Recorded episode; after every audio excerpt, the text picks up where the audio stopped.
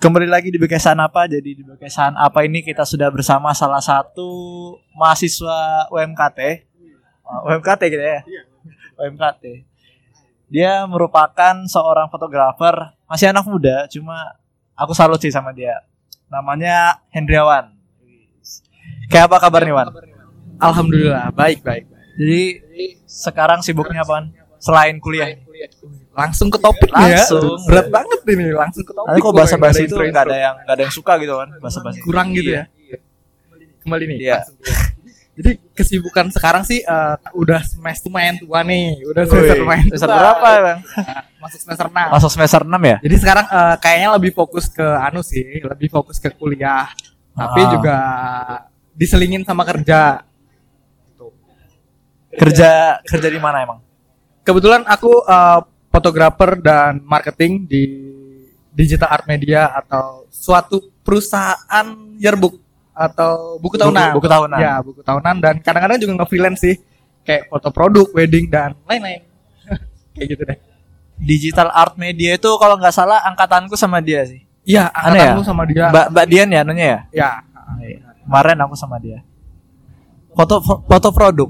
foto produk juga. Itu dari kapan tuh gitu? kalau foto produk sih aku baru mulai di awal tahun lalu, tahun 2020 awal tuh udah mulai kayak kayaknya kalau misal di freelance kan nggak setiap saat, maksudnya di digital art media atau di dam juga nggak- setiap saat kan ada Ah. job. Nah jadi aku mikirnya gimana kalau misalnya aku ngebuat suatu ibaratnya kan ngebuat perusahaan sendiri ya. Ya. Nah jadi aku ngebuat Will Be Amazing Story namanya. Uh? Aku ngebuat itu untuk khusus foto produkku atau portofolioku. Kenapa sih Wan? Kayak kamu tuh suka foto-foto fotografer, foto foto-fotografi gitu? ya suka mungkin sukanya karena udah kenal lama banget ya sama yang namanya fotografi. Itu dari kapan? Nah kebetulan aku itu kenal kalau nggak salah dari tahun 2014 awal. 2014. Ya udah lama Itu banget ya zaman- kita. Zaman SMP gitu Iya ya? zaman kita SMP. Zaman SMP. Zaman kita Sekarang SMP udah tuh. 2021. 7 tahun aja 2014. udah. udah 7 tahun Udah banget. tua ya. Banget. Itu kenapa tuh? Suka fotografer dari SMP ada yang ngajak kah atau gimana? Oh, Jadi eh, ceritanya Ha. Jadi kan dulu kan ya namanya anak SMP lah ya sangat apa eh, rasa penasaran itu sangat-sangat tinggi dengan akan hal-hal yang hal-hal baru. hal-hal baru gitu loh. Nah, jadi dulu eh, dulu aku tuh kenal fotografi itu dikenalkan dari calon kakak iparku dulu. Sekarang kakak iparku. Woi. Jadi dulu tuh dia kebetulan dia juga hobi fotografi lebih lama daripada lebih lama lah ibaratnya kan Ya. daripada aku. Eh, habis itu aku penasaran nih apa itu fotografi dan lain-lain diajarin lah aku secara pelan-pelan. Nah setelah itu eh, setelah diajarin ya ya habis itu kan kebetulan dia juga ikut komunitas fotografi komunitas fotografi it- komunitas fotografi yang basicnya nasional. Karena Ah. dulu masih masih apa ya kalau bisa dibilang masih dikit sih komunitas fotografi. di antara Samarinda dikit sama belum tahu sih ya, Di- di Samarinda? ya jadi langsung ke region nasional. Nama komunitasnya itu Insta Legend. Insta Legend itu basicnya dari Jogja. Nah jadi kebetulan kakak iparku itu eh, dia ikut komunitas itu dan karena aku aku ibaratnya udah bisa sedikit-dikit dan aku juga main Instagram jadi aku eh, diajakin dia tuh masuk ke komunitasnya yang di Jogja itu. Katanya sih nggak apa-apa lah masih masih muda kan masih SMP juga. Umur berapa sih? 2014 berarti ya 14 tahun lah ya. Umur lima- 15 14 14. dari umur 14 tahun katanya disuruh belajar aja supaya bisa ngomong sama orang luar gimana. Maksudnya dengan orang yang sebelumnya tidak kita kenal gimana dan lain-lain. Dan akhirnya masuk di situ. Dari situ sih kayak teknik fotografi dasar dan lain-lain itu belajar Dulu emang kamu punya kamera atau Nah. dari HP? jadi eh, dulu dulu itu kalau kakak iparku sih ada kalau aku sendiri sih pribadi aku masih pakai HP itu masih pakai Samsung AC3 tuh Ah ya, kayak gitu AC3. Jadi AC3. basicnya emang belajarnya dari HP gitu ya? Iya, belajarnya dari HP. Nah, dari masuk Insta Legend itu eh, main Instagram, habis itu lama kelamaan di tahun 2014 akhir itu udah dapat relasi tuh komunitas yang namanya Mata Ponsel. Nah, itu masih region nasional juga. Mata Ponsel itu kalau nggak salah dari Jakarta atau dari mana gitu yang pusatnya nih. Jadi karena aku main Instagram dan udah aktif kan dan dapat informasi itu dari grup Insta Legend, masuklah aku juga ke mata ponsel itu kenapa aku masuk mata ponsel karena pikiranku sih karena kan dari namanya juga mata ponsel tuh nah jadi ya pasti orang-orang ini pakai HP semua dong dan lain-lain Eh, ternyata benar. Setelah masuk mata ponsel eh, abis itu ada lagi komunitas yang bisa dibilang ngebesarin nama aku banget. Nah dari mata ponsel itu ada kayak eh, kayak apa ya? Kayak invited masuk ke grup anu ke grup apa komunitas baru. Namanya Gadget Grabber. Apa namanya? Gadget Grabber. Gadget Grabber. nah itu masih region nasional juga. Jadi itu dulu aku nggak pernah belum ada base yang di kota itu enggak ada. masih belum ada nah dari Gadget Grabber ini baru ada dia buka regional Samarinda Ah. Nah, dari situlah kayak awal mulai itu sekitar sekitar tahun 2015 awal. Jadi dari situ aku udah mulai mulai ngumpul sama teman-teman yang ada di Samarinda dan membangun relasi di Samarinda lah ibaratnya. Keluar kandang lah ibaratnya kayak gitu. Yoi. Itu emang apa? Itu siapa penggerak penggerak penggerak anunya orang-orangnya? Nah, kalau penggeraknya itu dulu kalau nggak salah sih masih ada Om Lak ya mungkin dia mungkin dengar podcast ini ntar di mana ada Om Lak, ada Fikri, ada Om Gu dan lain-lain. Itu dia dari Gadget Grabber pusat juga karena mereka ada di Kalimantan Timur. Jadi kita mereka yang ngebuat eh, ngebuat regionalnya. Jadi regional Kaltim lah, Gadget Grabber regional Kaltim gitu. Basicnya ya dari mana-mana tuh dari Tenggarong, dari Samarinda, dari Balikpapan. Ini sampai sekarang masih anunya. Nah, kalau itu enggak, udah udah enggak, udah aku udah lama banget enggak aktif lagi di Gadget Grabber sekitar tahun 2016 atau 2017 gitu udah udah enggak aktif di situ. Sudah mulai nyebar gitu. ya, udah ke mana-mana. mulainya bersatu-satu semuanya. mulai berkembangnya di fotografer itu pas zaman SMP kah atau di zaman SMA waktu itu? Mulai berkembangnya itu eh, jadi kan SMP nih, SMP fokus banget kan ke fotografi, ke komunitas, ke Instagram. Pokoknya kalau bisa dibilang SMP tuh bener-bener waktu Instagramku banget. Nah, habis itu masuk ke zaman SMA, ternyata ada kegiatan yang ngebuat aku eh, nggak bisa fokus 100% lagi ke fotografi. Hah? Tapi aku mulai punya kamera profesional ibaratnya itu Fujifilm Action One itu di SMP kelas 2. SMP kelas Ya, 2. dari SMP eh di SMA Eh, SMA, SMA. sorry sorry SMA kelas 2. SMP kan masih AC kan? Iya. SMP masih AC3, masih pakai HP. Habis itu SMA punya kamera cuman masih bis- belum bisa ngefokuskan karena ada kegiatan yang nggak bisa ditinggalin di sekolah dulu Hah. gitu. Habis itu eh, masuk komersil ya hitungannya ya karena masuk kerja tuh waktu lulus sekolah, waktu lulus SMA. Seluruh SMA. Ya, 2018 tengah. Tuh waktu SMA kamu pernah dapat panggilan gak sih jadi fotografer-fotografer gitu?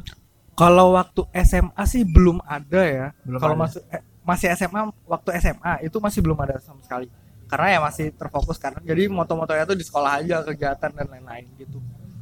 Emang kenapa sih memilih fotografer? Kenapa kamu nggak milih hobi olahraga kah? Atau apakah? Ya karena apa ya? Eh, karena udah kenalnya itu udah lama dari 2014 kan. Jadi kayak jadi habit aja gitu. Jadi kayak kebiasaan sampai sekarang. Jadi kayak ya alhamdulillah lah dari kebiasaan itu dari komunitas dari yang iseng-iseng belajar dan lain-lain sekarang juga ibaratnya kan bisa menghasilkan gitu. Pernah nggak kamu mikir, ih fotografer kan gampang aja kayak gini nih. Orang kan semua orang bisa. gitu. Tapi padahal pas sudah di di apa namanya nih di lapangan tuh. di lapangan itu kan kayaknya susah gitu ya. Kamu pernah mikir gitu nggak? Ya pernah sih kayak semakin aduh ada motor lewat lagi ntar dulu deh. Jadi jadi aku mikirnya kan ya sempet sih sempet sempet khawatir karena karena zaman zaman sekarang ini kan cepet banget tuh teknologi dan semua orang sekarang bisa fotografi dan lain-lain. Nah tapi ya aku mikirnya kalau misalnya bisa fotografi tapi nggak nggak tidak bisa atau tidak ngerti komposisi dan lain-lain kan percuma Iya. kalau bisa motret kalau misalnya motret aja ya semua orang bisa cuman kan ya karena aku udah lama dan lain-lain ya lebih lebih ya makan lah. eh, banyak pengalaman lah ya. ya bisa dibilang begitu dari experience Iya. kebanyakan dari experience Keren sih. begitulah kehidupan Ya, angkat- dunia Di angkatanmu sendiri ada nggak yang hobinya sama? Angkatan apa nih SMA SMP Ya seumuranmu lah, sesirkel circle. ya kalau se-circle ada Oh, circle lah ada. karena kan komunitas Ya iya sih. iya kan Kamu pernah, tapi kamu pernah kayak mikir ih aku pakai kamera ini aja ya teman-temanku Nah. kameranya ngeri-ngeri nih loh. Nah, kalau itu sih alhamdulillahnya karena jadi gini-gini. Eh, waktu dulu waktu aku masih muda, uh ibaratnya Wih, udah kan berapa umur kita, kita kan udah tua. Kepala dua ya. Ini kita udah kepala dua anjir. Nah, jadi kalau dulu eh, udah terbiasa sih dengan dengan hal-hal yang kayak gini karena emang banyak orang-orang yang baru masuk ke fotografi lah ibaratnya ya, fotografi, videografi dan lain-lain. Itu pasti insecure dengan alat atau dengan gear yang digunakan kan. Nah, Iya. tapi nah alhamdulillah ini aku dari dulu udah dibiasain sama komunitasku jadi kalau dulu sih komunitasku punya prinsip ini prinsip yang aku pegang sampai sekarang apa pun gearmu kalau kamu nggak bisa pakai alatnya percuma. Iya, percuma sih Iya, tergantung dari tergantung skillnya kan. dulu ya jadi dulu ada sempet tuh eh, salah satu anggota komunitasku nih pre-wed pakai HP Wah, serius. Pre-wed pakai HP jadi kayak sebetulnya itu bukan masalah gear up gear apa yang kamu pakai tapi gimana caranya kamu yang moto gitu loh. Gimana up teknikmu fotonya maksudnya komposisi foto dan lain-lain. Karena kayak gear itu kan cuman alat cuman ibaratnya cuman alat yang untuk motret gitu aja kan. Iya. ilmunya kan tetap di individu masing-masing. Jadi itu sih yang ngebedain. Nah bedanya kayak gitu. Kalau misalnya anak-anak sekarang nih yang aku perhatiin kalau misalnya baru masuk bidang fotografi atau gimana tuh kayak insecure sendiri. Anjir kamera aku kamera murah gini gini gini. Sebetulnya itu sama sekali nggak ngaruh. Nggak asal ngaruh. kamu punya punya kekreatifan yang ada di otakmu misalnya ya pokoknya di dirimu sendiri lah kayak gitu belajar teknik dasar fotografi dan lain-lain itu bisa nggak perlu pakai kamera mahal dan lain-lain aku juga semuanya mulai dari HP kok Tapi sekarang nih kayaknya lagi rame-ramenya sih kulihat kayak apa namanya? Dia pakai kamera analog gitu loh. nah iya tuh itu Kayak agak ribet aku sih. mikirnya gini, aku bukannya mengoffenskan orang-orang yang pakai kamera analog ya. Ah, ah. Cuma aku bingung gitu kok banyak nih orang-orang nih kan biasa pakai HP HP biasa tiba-tiba jatuh cinta sama Iya benar. analog. Pak analog tuh makin susah kan ya? Iya analog itu riuh kalau aku bilang. Iya. Karena kan nggak semua orang suka analog. Aku juga aku kalau dibilang nggak suka ya kurang lah ya kalau analog. Tapi kalau misal kenapa aku bilang kayak gitu karena kalau misalnya kamera analog itu membutuhkan effort yang lebih aja sih kalau menurutku karena kan ya itu kamera lama cuy. Kam- ibaratnya kamera bapak-bapak kita dulu Iya. tahun 80-an mungkin 90-an jadi kayak cetaknya harus di mana. Cuman hasilnya yang aku suka hasilnya bagus banget. Oh iya, iya sih aku suka sih. Ya, karena sekarang kan nggak tahu ya nih kenapa di 2019 sampai 2021 sekarang tuh 90s 90s semenjak ada TikTok deh itu 90s Mulai banget. mulai naik Iya, ya. 90s banget tuh orang-orang semuanya. Jadi tahu. 90-an banget. Kita yang anak 2000-an nih apa dah nggak tahu pakai. HP lagi dulu, pakai HP, pakai kameranya ya. gitu gitu kan. Terus kamu pernah nggak mikir aku harus kerja nih biar dapatkan kamera? Nah, kalau itu harus kerja itu enggak. Jadi gini, aku kerja di dam itu pun juga ngaget ya. Ibaratnya tuh ngaget. Maksudnya ngaget itu gini. Kebetulan waktu SMA, enggak sih waktu SMP, waktu masih komunitas gadget grabber itu aku kenal uh, salah satu fotografer yang ada di dam, namanya Andre Bima. Nah, habis itu kebetulan juga aku kenal sama ownernya sama Mas Peng, Mas Pengki lah, Irwan Nugros. Nah, jadi waktu SMA kebetulan angkatanku juga pakai dam. Iya. Karena kan dam tau lah. Iya, Sambil promosi. Karena aku semada juga pakai dam. Iya, senada kan dam kan udah muda lah.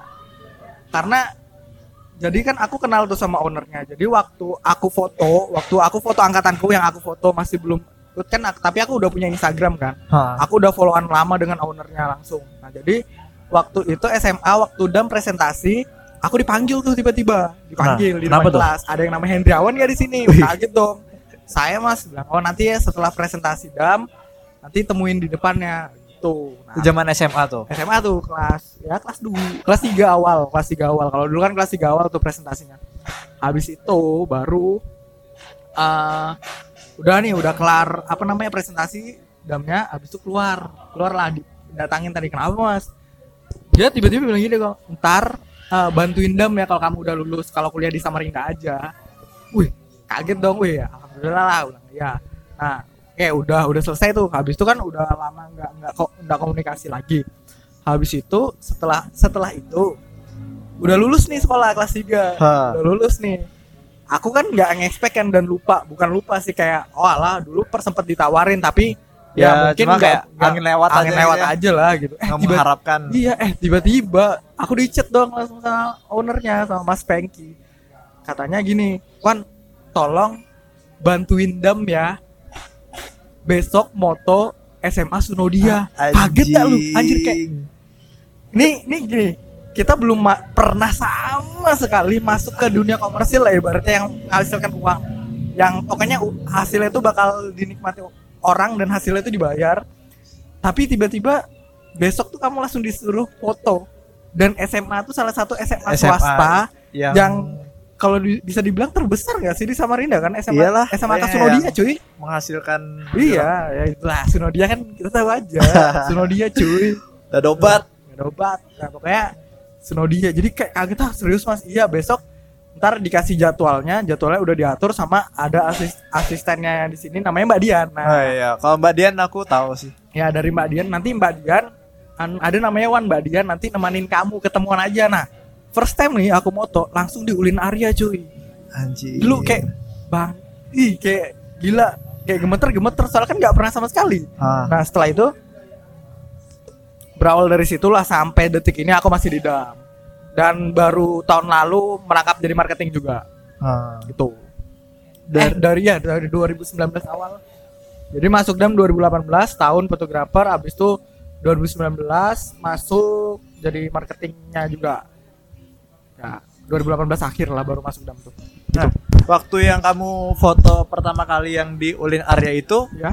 eh kayak kamu ih aku gugup nih anu ini Banget. foto. iya gugup Banget, ya, banget. pasti gugup sih ya. gugup banget gila kayak kamu cara bayangin- angel fotonya Iya, kamu bayangin aja deh.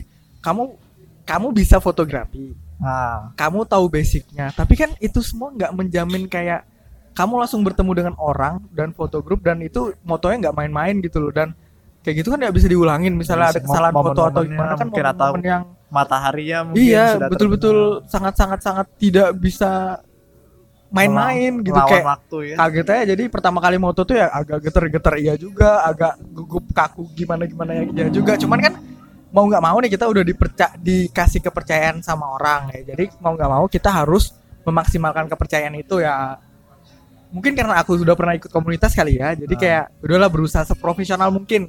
Setidak kelihatan mungkin kegugupan itu gitu. Dilihatnya udah orang lama lah ya. dikira tuh baru orang lama. Padahal yang aku foto tuh ibaratnya ada kelasku angkatanmu lah ibaratnya. Oh iya? Kan aku motonya 2019 eh iya aku motonya anak-anak 2019 kamu 2019 lulus kan? Aku 2018 lulus. Oh iya 2018 ya nah lulus. aku motonya 2019 di kelas aku kelas 3 ya, 2019 ya.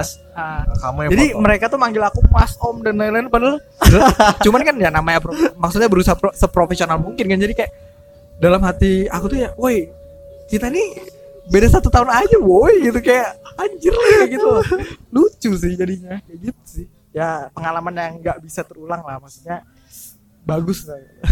Berarti kamu kayak eh, ini mas ini anu posenya gini ya posenya iya gini itu ya. kayak improve aja cuy. Kayak karena kan nggak pernah basic itu cuma ngeliat di Pinterest kayak ih gimana yearbook gimana yearbook gimana foto yearbook gimana cara nyusun Oh, orangnya kamu gimana? dikasih tahuan arah kamu arahan arahan anunya sama- karena Mas Peng lagi di Jogja.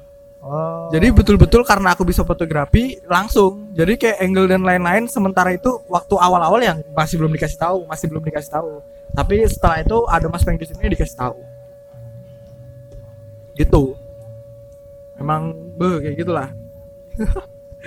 Kayaknya aku lihat juga sejak kamu ikut fotografi mulai dilihat-lihat sama orang di Samarinda bahkan alhamdulillah kampus-kampus. ya Juga- al- alhamdulillahnya gitu alhamdulillahnya. Kemarin aku juga pernah ikut sih yang apa tuh? kamu apa tuh? Apa ya namanya ya? Apa ya?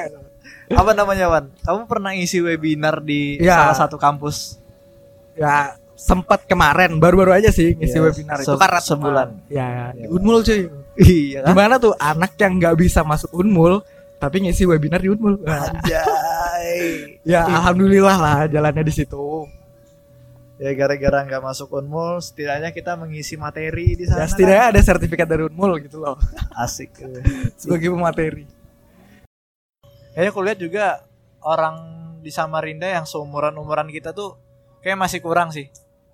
Wah kurang gimana nih? Banyak kurang nih. misalnya kurang dalam lihai fotografer Nah, kalau itu sih relatif ya karena kita juga nggak bisa ngurang-ngurangin orang kayak gitu. Iya. Maksudnya Berarti salah kau nggak salah sih kayak kan pendapat. Oh iya, kita kan ini pendapat. pendapat gue juga. Betul. Ya setiap orang punya kapasitasnya masing-masing. Nah itu sih. Betul. Enggak sih itu sebetulnya kata-katanya lebih sopan aja. Iya. padahal. Padahal, nah, kapasitasnya masing-masing berbeda. Sesuai dengan experience dan lain-lain mungkin kan aku udah terjun dari tahun 2014 mungkin baru ada yang terjun dari 2018 kan itu udah mem- ah beda 4 tahun ya experience-nya pasti beda. Beda-beda. Kalau orang rajin yang dulu 2018 itu bisa mengejar yang pengalaman dari ya bisa. 2014 juga bisa kan? Bisa sangat bisa. Yang lebih baik ber- misalnya yang baru terjun juga yang berpengalaman dari aku juga bisa. Banyak kok banyak di Samarinda orang-orang yang berprestasi di bidang kayak gitu. Karena kan ibaratnya itu kan masuk industri kreatif kan? Iya nah tahu aja lah Samarinda sangat-sangat tidak menghargai namanya itu. Iya kan? Ya ih. Beda banget sama apa ya beda banget sama di Jawa nih. Oh di Jawa itu kan iya. Beda banget lah pokoknya. Semua tuh disupport disupport. Nah setuju setuju banget aku. Disupport terus eh panggungnya ada. Heeh, benar. Orang-orangnya SDM-nya juga bagus. Itu yang penting. Iya Nah, SDM-nya di sana bagus dia nggak nggak pelit ilmu ah benar dia juga sering sharing-sharing Iya, men- ya rata-rata orang di Jawa kayak gitu sih. Yang kulihat sempet kulihat karena baru pulang juga kan kebetulan kemarin. Nah jadi kalau misalnya di Samarinda ini kalau menurut pengalamanku pribadi, ini pendapatku pribadi ya sebagai awan nih pendapat pribadi. Iya. Jadi kayak di Samarinda, ter- ya terkhususnya di Samarinda lah, kayak masih kurang ba- eh, masih banyak orang yang kurang paham tentang industri kreatif, tentang fotografi, videografi dan desain grafis desain dan grafis. apa pun. Nah kebanyakan orang-orang di sini tuh kayak tidak menghargai upaya yang telah kita capai. Maksudnya eh, maksudnya eh, masih apa ya masih kurang deh kurang menghargain gitu tentang industri kreatif itu gimana tentang eh, pekerjaan industri kreatif itu masih dianggap sebelah mata lah kamu loh kerjanya cuma ini kamu bisa apa? Kebanyakan orang sama dengan kayak gitu. Iya. Tapi sekarang ya udah lumayan berbeda. Karena sekarang ya ya tau lah kan Samarinda udah banyak kafe dan lain-lain dan mall udah banyak lah yang baru. Jadi sudah lumayan menghargai. Nggak kayak dulu zamanku dulu wah sangat-sangat tidak dihargai cuy. Iya. Itu pendapatku pribadi sih. Pendapat pribadi kan tidak tidak Iya, bisa disalahkan. tuh bisa ya kan? salah. Sesuai Semua orang berhak. Berhak semua berhak dalam berpendapat. Hmm. Nah, terus juga kamu kulihat yang kamu bilang tadi kalau pas pas zaman SMA itu kamu sibuk da, sibuk anu ya sibuk sibuk organisasi ya? Iya sih sibuk organisasi. kalau tahu Alhamdulillah. itu apa itu? Wih. ikut osis ya? Iya kebetulan ikut osis. Nah itu di osis itu kamu pernah dapatkan hal-hal yang yang Iya. apa istilahnya? Pengalaman paling berharga tuh apa itu banyak banget rasaku gini eh, ah gini hidup hidupmu selama ikut ikut osis itu berubah enggak banget. Kayak Berubah. 360 derajat berubah banget. Iya. Gila, sumpah nggak bohong aku. Serius. Jadi kayak dari osis itu mungkin gini. Nggak tahu ya osis sekolah lain ya mungkin sama lah ya sama. Ntar ada motor lewat. Motor lewat guys. Motor lewat guys ribut. Nah simpel aja ya kalau panjang panjang banget nih tentang osis ya. Enggak apa-apa panjang-panjang. kayak panjang-panjang aja nih jadi kayak osis mansa menurutku tuh kayak yang ngubah hidupku banget karena emang dulu ya ibaratnya dulu waktu baru masuk SMA ya anak SMA pada biasanya kayak anak SMA yang selalu takut ngomong di depan anak SMA yang takut mengambil keputusan anak SMA yang tidak mengerti akan hal kehidupan di luar anak SMA yang mungkin bisa dibilang cuma tahu belajar dan pulang belajar pulang, belajar Iya, pulang. belajar pulang belajar pulang dan takut nah setelah ikut ikut osis dan alhamdulillah sampai selesai sampai demis dan banyak juga pengalaman yang ntar mungkin beberapa saya ceritain pengalaman Iya. pengalaman asiknya tuh asiknya aja deh buruknya nggak usah ya Enggak apa-apa. nah jadi kayak waktu udah jadi demisioner juga alhamdulillah itu yang pertama dapat keluarga baru karena gini kalau osis mansa maksudnya bukan ngebangga banggain sekolahku sendiri nih ya karena Iya. emang, emang kan ini sebe- menurut experienceku kan di situ nggak ada yang namanya teman kalau satu apa namanya ya perbedaannya adalah kalau misalnya di organisasi luar yang aku lihat yang Ah. menurut pandanganku lihat itu kayak ya teman-teman doang kayak gitu ya. Ya kamu temanku udah cukup sebatas itu. Nah tapi kalau di di osisku di organisasiku lah yang nyebutnya di organisasiku dulu nggak ada yang namanya teman jadi kita semuanya saudara jadi kita udah ditanam, ditanamkan itu dari ditama, ditanamkan itu udah dari awal masuk dari kelas 10 dari ya dari kelas 10 itu ditanamkan kayak gitu. Kita ini saudara jadi sampai sekarang itu pun kami deketnya sama anak-anak osis kayak gitu. Karena kenapa bisa deket banget? Karena banyak banget hal-hal yang dilewatin bersama. Ih bener banget. Asik ya tuh. Kayak satu susah tujuan senang satu iya, visi. Susah senang sama-sama. Iya, nggak ada orang yang keras kepala. Pokoknya satu tujuan bener-bener satu tujuan. Ya, you know lah, alhamdulillah kayak eh alhamdulillah sih kayak oke, misalnya kita lihat dari internal ya, internalnya alhamdulillah kita jadi keluarga dan lain-lain sampai detik ini sampai kuliah mungkin sampai nanti ini kan sampai mungkin uh sampai tua dan sampai apa itu tetap nggak bisa hilang saudara. Iya, iya. Nah, positifnya karena kita udah mau apa? Apa sih namanya itu? eh menunjukkan effort yang besar waktu proses ya alhamdulillah proker-prokernya juga terjalan dengan baik. Kayak waktu aku aku kelas 10, enggak, aku kelas 11 aja ya waktu ngejabat aja ya. yang ini itu nih, Exploria tuh. Exploria Hutsman saya Exploria. yang itu yang undang Adera tuh. Uh yang ngundang Adera tuh. Uh, langsung ya? Iya langsung nih langsung. Nah kebetulan yang ngundang Adera tuh wah ada temanku tuh ntar nah jadi waktu yang ngundang Adera itu eh, kebetulan itu digelar seni semansa tahun 2000 aduh 2000 berapa ya? 2017 17 ya GS 2017 nah kebetulan aku ketua panitianya. Ah. GS 2017 kebetulan walaupun ketua panitia cuman teman-teman semua bukan cuman ketua panitia maksudnya semuanya kerja dengan keras. Nggak ada yang nggak keras di situ.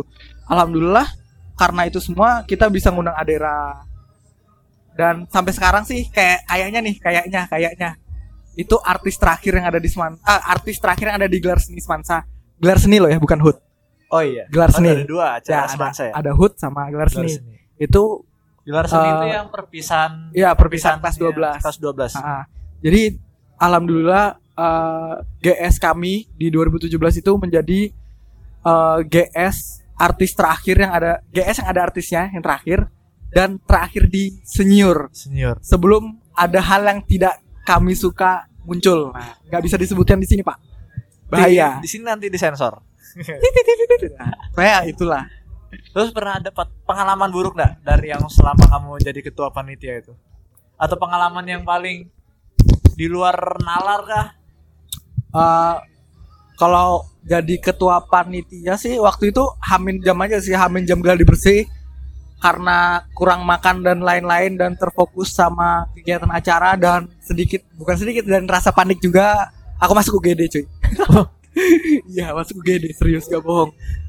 Jadi betul-betul Kenapa aku bisa? pingsan aku pingsan. Sesak naf itu pas di mana pas di lokasi? Waktu di senior. Waktu di senior?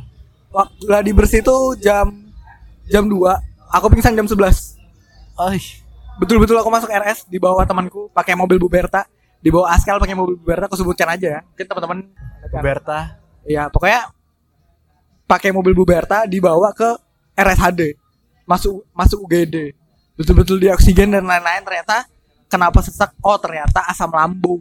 Oh nggak Nah. makan. Nggak makan karena dari ingatin? Nggak ada. Aduh Aduh, sial. kasian kan? Sian, nggak kok nggak kok. ada kok ngingetin. Ros eh. Itu nggak ada tuh masih maksudnya oh belum itu ya? udah cuman Oh, kan sudah. nggak nggak ketahuan. Oh. Ya gitu. Jadi pengalamannya aneh ya? Asik sih nah kayak gitu. Jadi abis masuk UGD kan wih ini aku masuk UGD cuman aku sadar aku ketua panitia jadi aku harus bertanggung jawab atas acara yang telah kami buat semua karena aku ketua panitianya. Jadi mau nggak mau tuh masuk UGD tuh. Habis sisa aku balik lagi ke sana. Anjing. mau nggak mau aku berpaksaan di situ Tuh terus kamu keluar dari rumah sakitnya pas? Hmm, itu cepet aja kan namanya ada oksigen dan lain-lain. Oh oksigen. Itu kan jam 1 masuk eh enggak jam 11 masuk itu sekitar habis ah enggak nyampe jam 2 lah. Jam 2 jam siang. 2 itu udah pulang ke rumah istirahat langsung tidur langsung minum obat dan lain-lain sampai habis sisa. Orang tua tahu tuh? Tahu semua tahu semua. Dilarang sempat? Sempat dilarang cuman kan ya mau nggak mau cuy aku harus agak yang melawan sih berarti agak keras. Cuman kan aku ketua panitia gitu loh aku harus bertanggung jawab atas acara yang aku buat apalagi besok hari hanya Iya. jadi kayak ya udahlah bilang nanti malam awan habis sisa langsung ke sana lagi gitu. Dimarahin sempet dimarahin kan sempet dari izinin dan lain-lain dan lain-lain bla bla bla ah, ribut lah pokoknya. Ya mau nggak mau tetap datang. Tota- totalitas ya? Harus. Harus. kami semua totalitas kalau buat acara nggak pernah. Nggak tahu sama- sih next yang berikutnya gimana kan? Yang maksudnya yang tahun ah udah lah nggak usah tahun, dibahas. aduh. Yang dibawa-bawa Kamu merasa kecewa kawan dengan angkatan-angkatan setelah ini man? kalau misalnya dibilang kecewa sih nggak bisa aku bilang kecewa karena itu semua karena keadaan Oh iya. Nah, itu dah, itu kata-kata tertepatnya. Aku nggak bisa bilang itu kecewa, tapi itu semua karena keadaan. You know lah keadaan gimana kan. Semangsa sempat diterpa badai kasus yang sangat luar biasa, yang ngebuat betul-betul berdampak impactnya, Berdampak. Gini loh. impactnya tuh ke seluruh angkatan ya. angkatanku sih yang kayak ih sakit banget sih kalau misalnya dibilang aku mau misalnya nge- ngebahas angkat-angkatan ya kayak ya untung teman-teman ikhlas nggak Ya. tahu sih ada yang ikhlas atau enggak cuman Masih ada sih- ada aja yang menyumpah itu ada. ya, cuman kan menurutku teman-temanku alhamdulillah kayaknya ikhlas semua tuh Ya. Jadi bayangin aja deh kayak kelas 11 kami udah maksimal 100 mungkin 1000 persen tapi waktu kelas 12 sih kita kena semua udah cukup sampai situ maksudnya ya kalau misalnya dibilang kecewa ya kecewa cuman nggak bisa dibilang kecewa juga karena itu karena keadaan udah nggak ada nggak ada yang bisa disalahin di situ cukup dah kalau itu habis itu pengalaman yang asik lagi nih tapi nggak waktu ngejabat tuh waktu ngejabat ya ya pengalamannya ya proker gitu-gitu aja lah maksudnya kan gitu nah pengalaman yang asik yang lucu nih waktu aku kelas 10 baru Ah. masuk Semansa ikut OSIS. Kebetulan kan liga ada Liga Semansa tuh. Ah. Liga Semansa kan penyisihan kami di Stadion Kini Balu. Nah, jadi Kayak- ada. Tar, tar. Kayaknya kamu jadi kubut ya? Ya, ya aku jadi kubut. Jadi kubut karena nggak tahu uh, kulturnya atau peraturannya di OSIS kami itu yang anak-anak yang kelas 10 itu jadi kubut semua. Oh itu nggak tahu tuh sebelumnya. Ya itu nggak tahu jadi kubut, udah jadi kubut sempat mau dipukulin kakak-kakak kelas 12 nya karena kesalahannya wajar lah. itu anjir cuy, cuman ya sempat cu sempat anu baju udah ditarik-tarik jadi kubut yang bener dong gini gini gini cuman ya nggak apa lah namanya pengalaman kan Sebulanan ya, sebulanan kamu di Jawa Jawa. Ya, kemarin sempet- aja kan? Orang nggak kuliah. Entah menang kuliah online dia liburan lagi. itulah anjing. jadi aku mikirnya gini sih karena kan sekarang kan sudah semester 6 Ah. jadi kayak udah sulit untuk main-main dan mungkin nggak bisa liburan jadi kemarin mumpung ada kesempatan akhir tahun juga udah ada uang tabungan juga dan kuliah online juga pokoknya sebenarnya serba kebetulan ya udahlah berangkat aja kemarin sebulan ke Malang Ah. Base terlamanya sih di Malang karena di Malang banyak teman-teman lah. Jadi kayak tempat tinggal terima kasih banget sama teman-teman gue di Malang. Ya nginepnya gratis lah di kosan Iya, ya, di iya, rumah iya. teman-temanku gitu. Ya jadi tupai loncat aja yang mana bisa ditempati. Situ. Gitu. Enak sih ya kalau punya relasi tuan ya. bener relasi itu penting banget sih kayak apa Kita ya? kalau ke mana-mana itu iya jadi enak. Ada teman. Uh, jadi kita ada kayak teman, oh aku mau ke kota ini oh ada ini kok hubungin bisa nggak dia? Konfirmasi dulu. Ya kemarin keliling sih ke Malang. Kalau misal di di jalur yang lewatnya banyak ya dari Malang Surabaya Lamongan bla bla sempat ke kampung mamaku juga di Bojonegoro. Habis itu balik sempat ke Banyuwangi juga naik Ijen. Naik apa? Ijen Ijen Gunung Ijen. Oh, Gunung Ijen. ya naik Gunung Ijen juga ke Taman Nasional Baluran juga ke Bromo juga gitu. Ah. Selain jalan-jalan sih yang refresh kan terakhir keluar kota juga waktu lulus SMA ke Bali itu yang terakhir. Habis itu nggak ada lagi sampai semester 5. Jadi kayak udahlah penat kan kayak banyak pengen juga. pengen liburan. Iya, nggak apa lah ya sesekali nggak terus-menerus juga kan. Udah liburan aja berangkat. Sekalian memperbanyak portofolio Instagram. Karena menurutku sih portofolio penting ya karena misalnya gini, fotografer nih ya, tapi ada portofolionya kan. Jadi orang Iya, lebih iya. percaya. Kalau ini bukti jepretanku Iya, loh. gitu. Jadi kayak penting lah portofolio. Makanya sambil ngumpulin portofolio juga di sana. Sebetulnya sih kalau menurutku ya itu investasi juga sih bagiku. Masa sih? Bagiku sendiri investasi karena investasi dalam kayak apa nih? karya.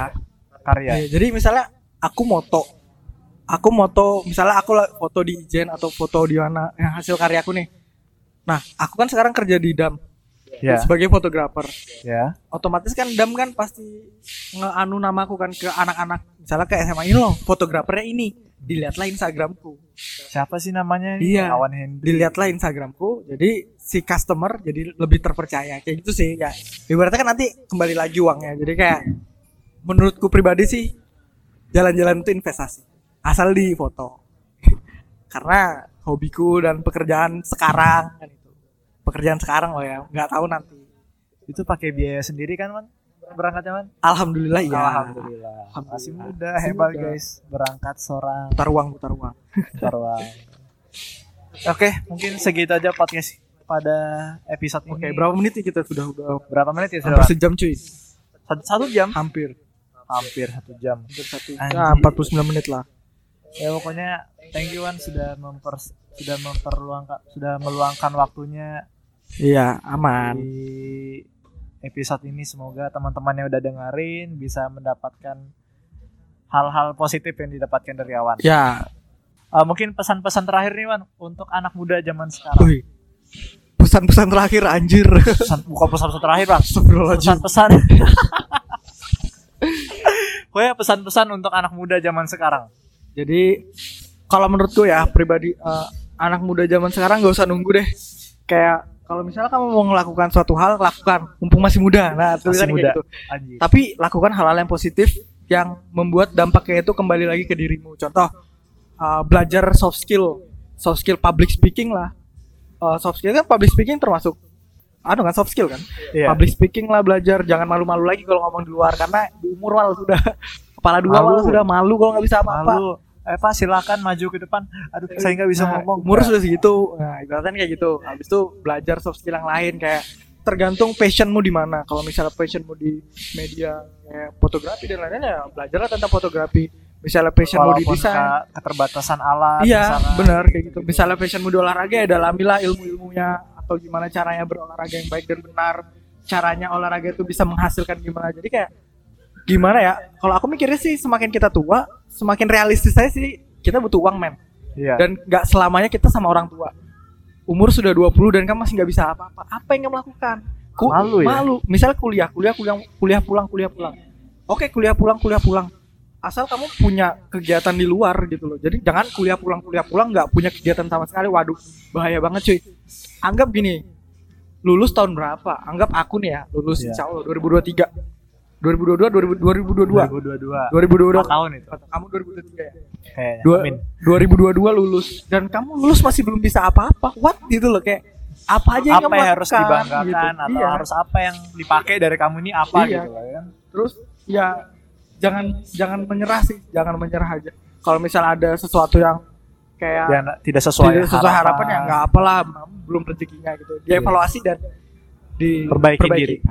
segitu aja sih kalau dari aku semangat Oke. guys Thank you Awan. oke siap mantap